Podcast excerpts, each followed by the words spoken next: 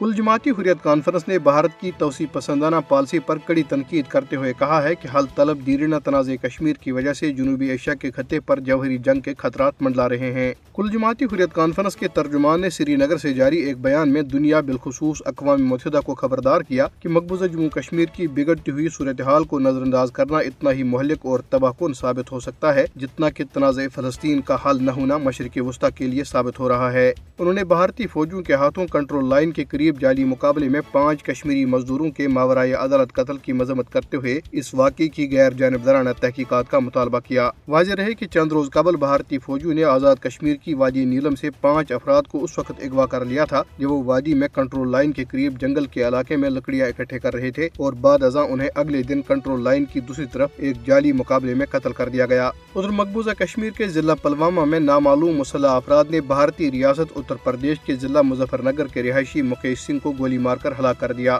ایک اور واقعے میں ایک غیر کشمیری شخص رام کمار کی لاش ضلع راجوری کے علاقے نوشہرہ میں کرائے کے مکان میں چھت کے ساتھ لٹکی ہوئی پائی گئی۔ بھارتی شہری اگست دو ہزار انیس میں جموں کشمیر کی خصوصی حیثیت کی منسوخی کے بعد مودی حکومت کی طرف سے آباد کاری کی نوآبادیاتی پالیسی کے تحت جموں کشمیر میں مقیم ہے کانگریس پارٹی کے سینئر لیڈر طارق حمید کرا نے ضلع پنچ کے علاقے سورن کوٹ میں ایک عوامی اجتماع سے خطاب میں تمام علاقائی سیاسی جماعتوں پر زور دیا ہے کہ وہ کشمیریوں کی آئندہ نسلوں کے سیاسی مستقبل کی خاطر بھارتیہ جنتا پارٹی کے فرقہ پرست ایجنڈے کو ناکام بنانے کے لیے متحد ہو جائیں۔ انہوں نے خبردار کیا کہ اگر علاقائی پارٹیاں بی جے پی کے مضموم عزائم کو ناکام بنانے میں ناکام رہی تو کشمیری عوام انہیں نسلوں تک معاف نہیں کریں گے۔ دوسری جانب، ایک آزاد سکھ ریاست خالستان کے مطالبے کے حق میں کینیڈا میں ہزاروں سکھوں نے سری کے گرو نانک سنگھ گردوارہ میں ووٹ ڈالے۔ سکھ فار جسٹس کے بین الاقوامی پالیسی کے ڈائریکٹر جتندر سنگھ گریوال نے اوٹاوا میں ایک بیان میں کہا ہے کہ ریفرنڈم اس بات کا عکاس ہے کہ سکھ بھارت سے آزادی حاصل کرنا چاہتے ہیں۔